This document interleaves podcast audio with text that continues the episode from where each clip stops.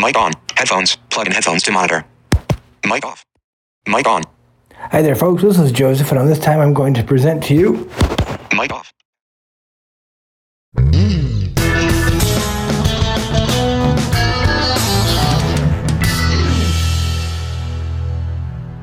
Mic on.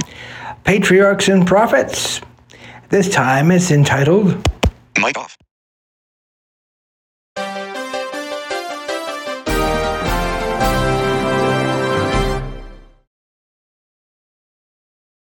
Mic on. Apostasy at the Jordan. Mic off.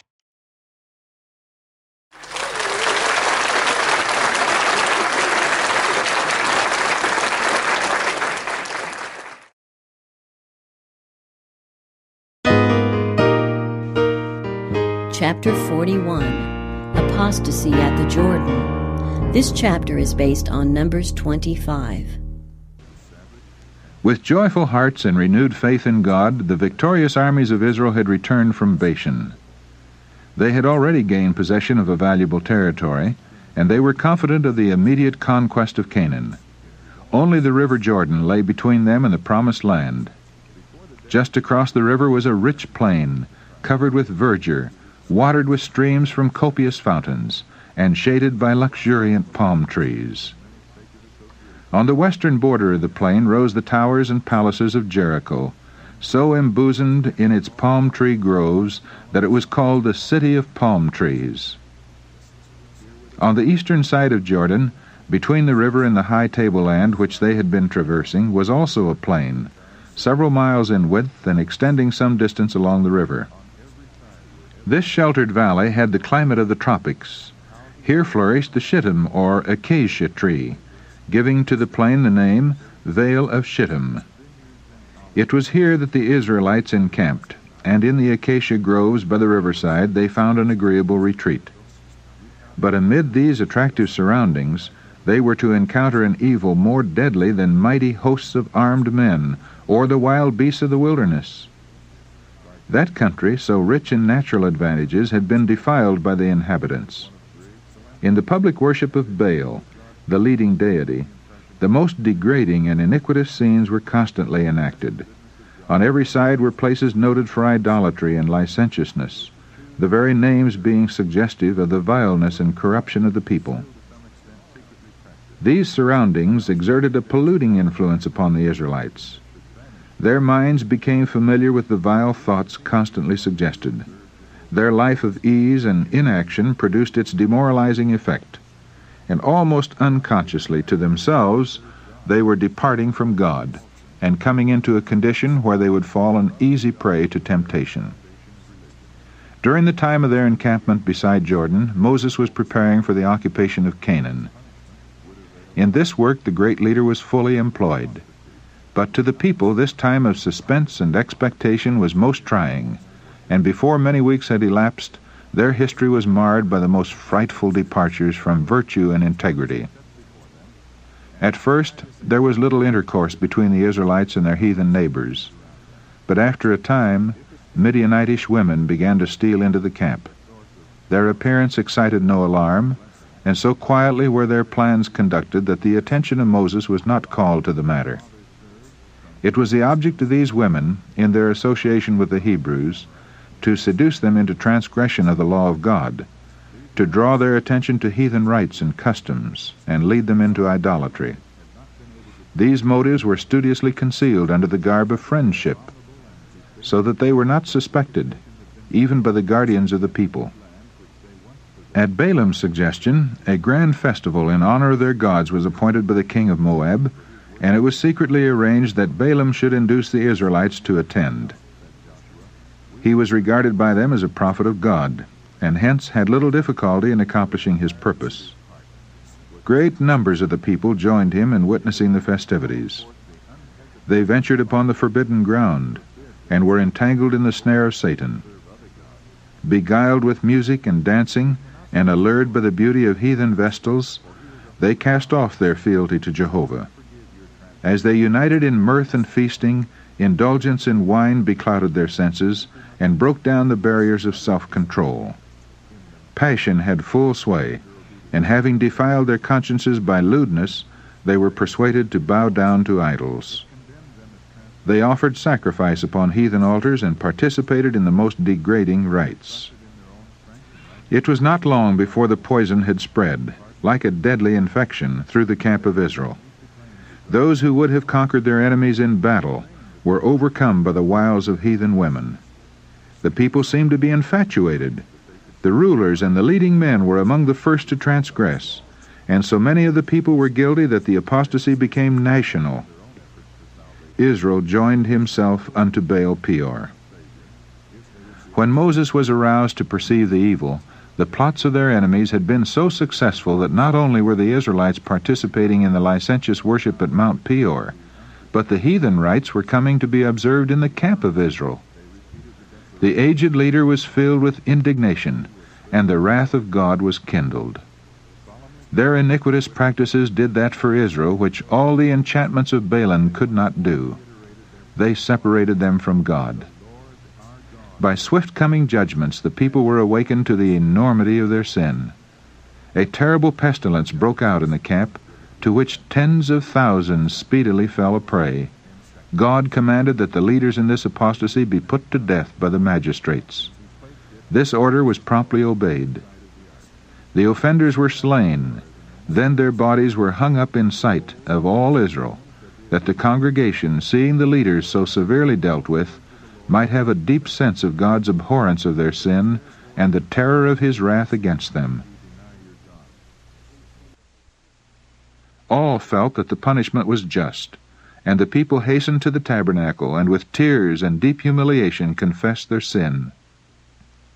While they were thus weeping before God at the door of the tabernacle, while the plague was still doing its work of death, and the magistrates were executing their terrible commission, Zimri, one of the nobles of Israel, came boldly into the camp, accompanied by a Midianitish harlot, a princess of a chief house in Midian, whom he escorted to his tent.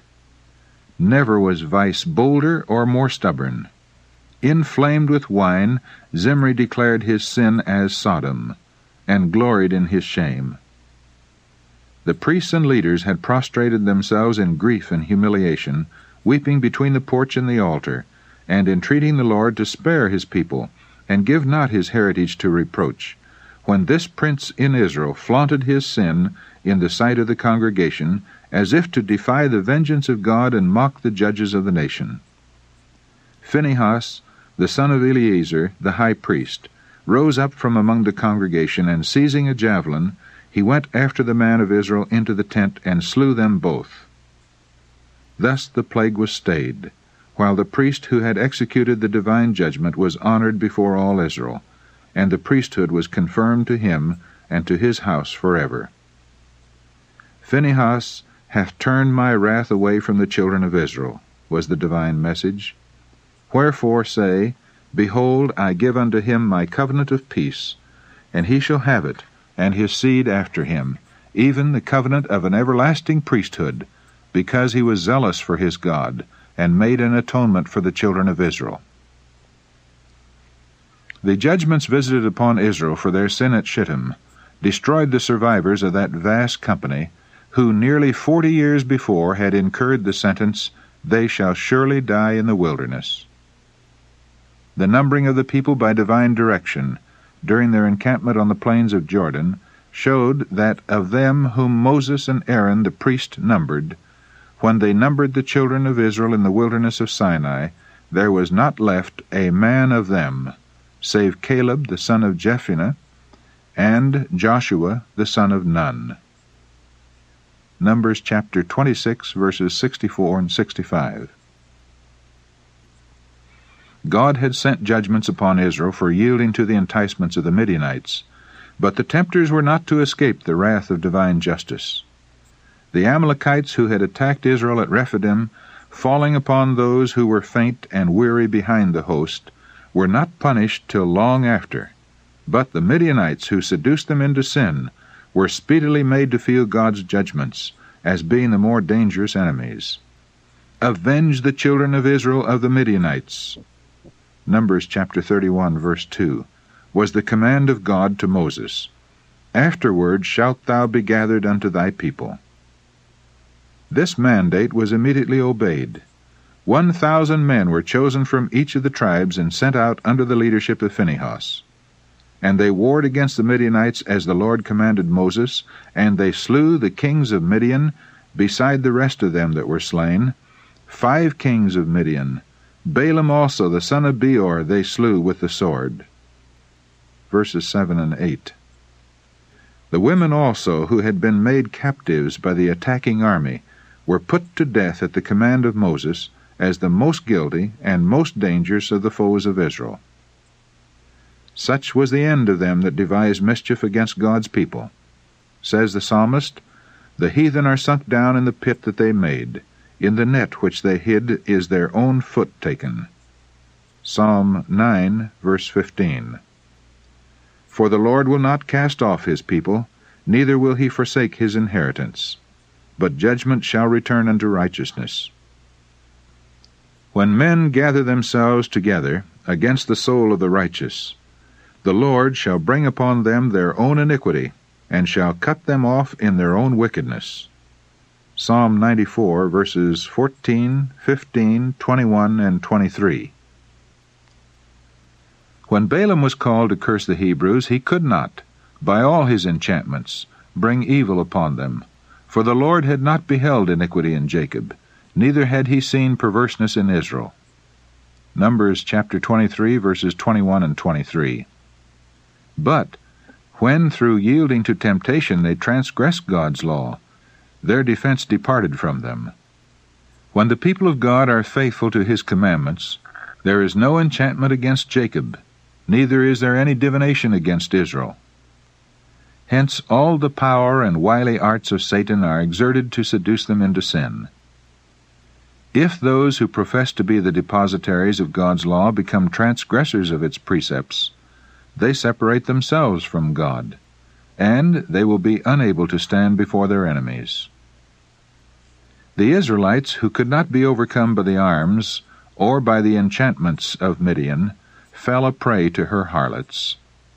Such is the power that woman, enlisted in the service of Satan, has exerted to entrap and destroy souls. She hath cast down many wounded, yea, many strong men have been slain by her. Proverbs chapter 7 verse 26.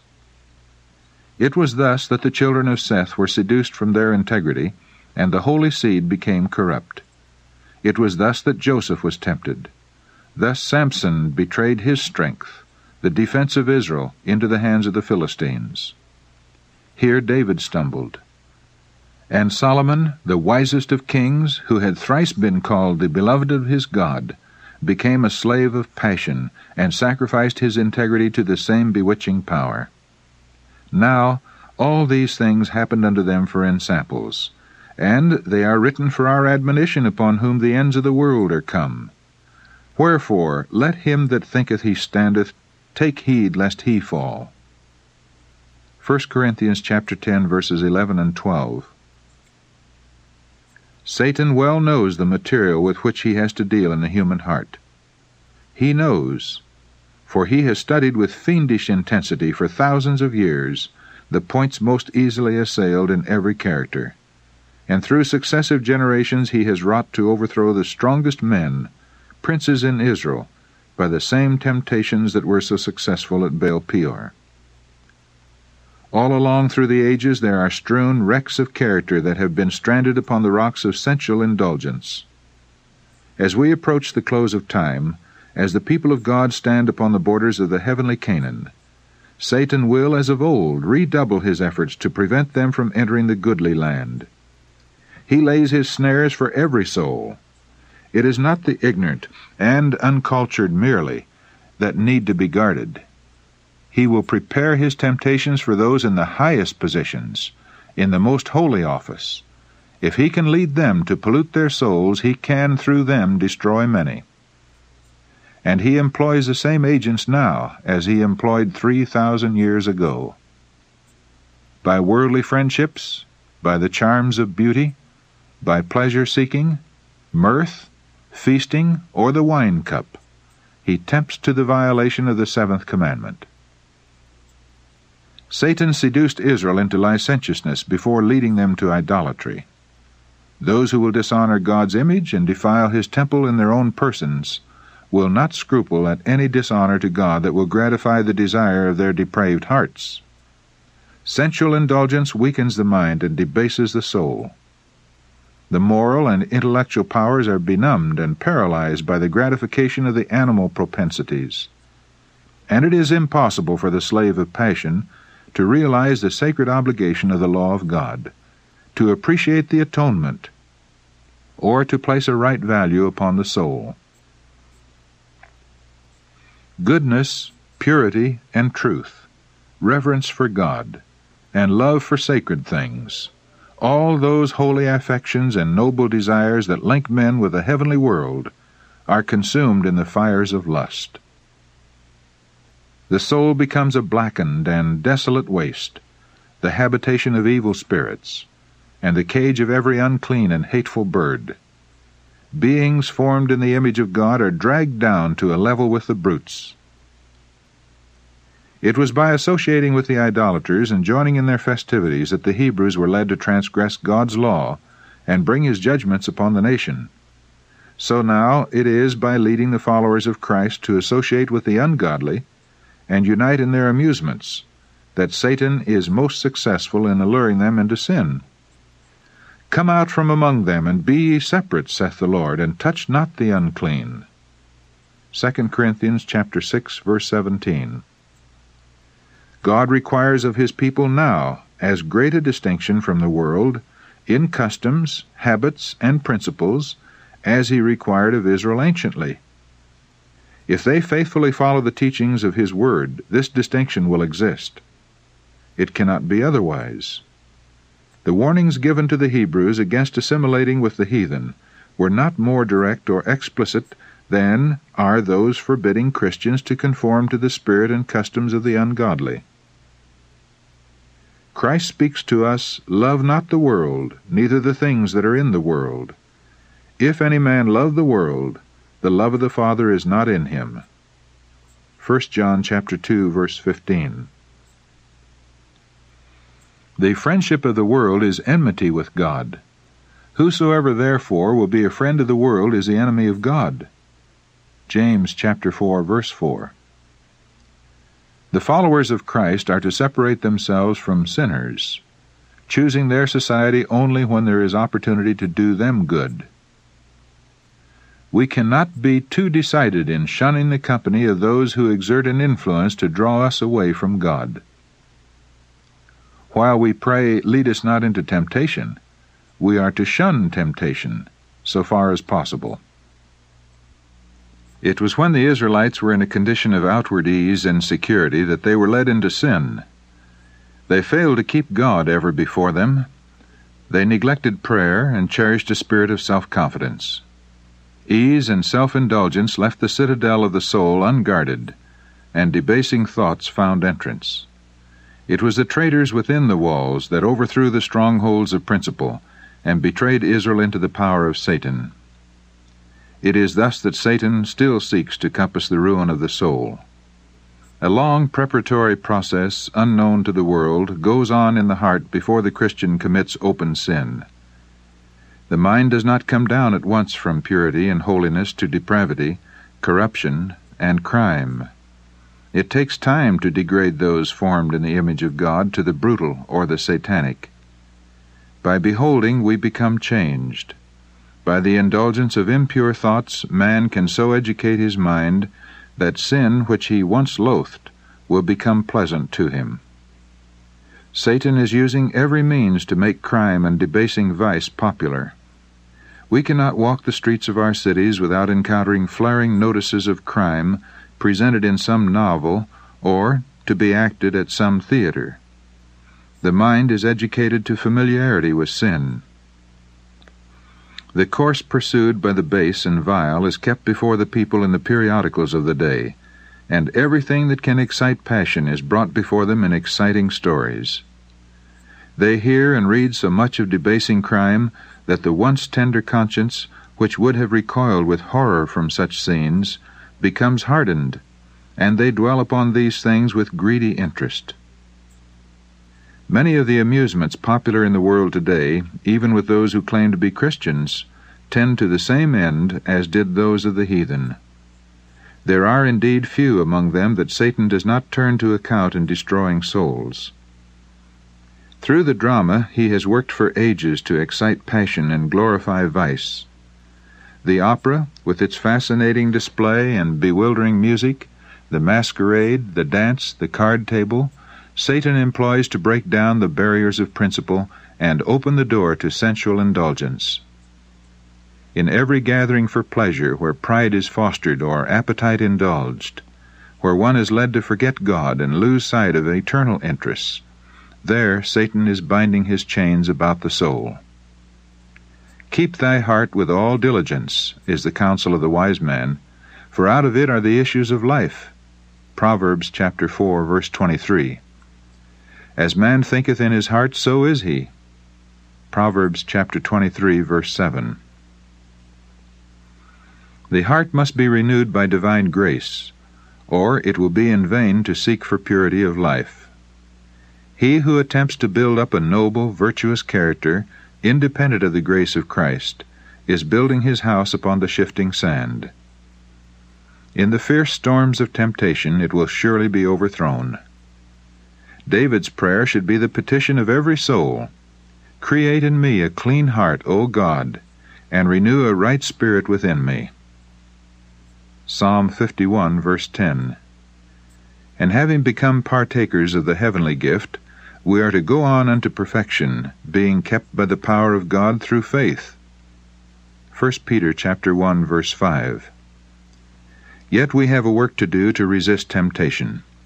Those who would not fall a prey to Satan's devices must guard well the avenues of the soul. They must avoid reading, seeing, or hearing that which will suggest impure thoughts. The mind should not be left to wander at random upon every subject that the adversary of souls may suggest. Girding up the loins of your mind, says the Apostle Peter, be sober, not fashioning yourselves according to your former lusts in your ignorance but like as he which called you is holy, be ye yourselves also holy in all manner of living. 1 Peter chapter 1 verses 13 to 15 in the revised version. Says Paul, whatsoever things are true, whatsoever things are honest, whatsoever things are just, whatsoever things are pure, whatsoever things are lovely, whatsoever things are of good report, if there be any virtue, and if there be any praise, think on these things. Philippians chapter 4 verse 8. This will require earnest prayer and unceasing watchfulness. We must be aided by the abiding influence of the Holy Spirit, which will attract the mind upward and habituate it to dwell on pure and holy things.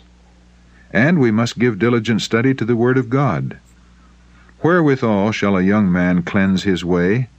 By taking heed thereto according to thy word. Thy word, says the psalmist, have I hid in mine heart, that I might not sin against thee. Psalm 119, verses 9 and 11. Israel's sin at Beth Peor brought the judgments of God upon the nation, and though the same sins may not now be punished as speedily, they will as surely meet retribution. If any man defile the temple of God, him shall God destroy.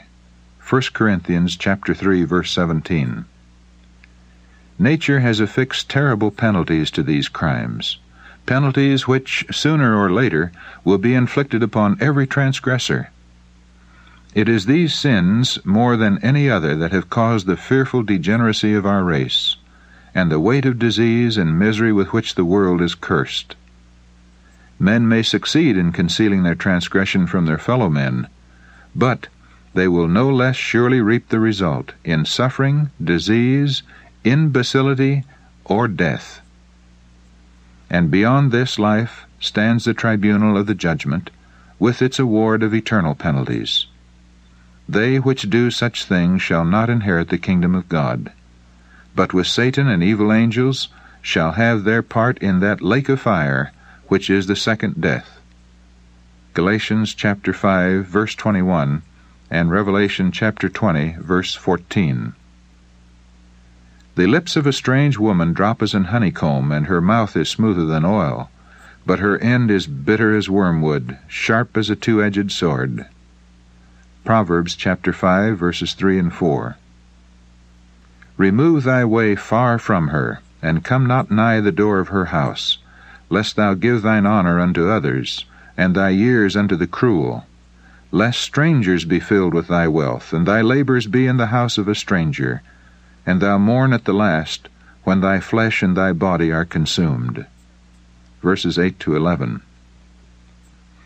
Her house inclineth unto death. None that go unto her return again. Proverbs chapter 2, verses 18 and 19. Her guests are in the depths of hell. Proverbs chapter 9, verse 18.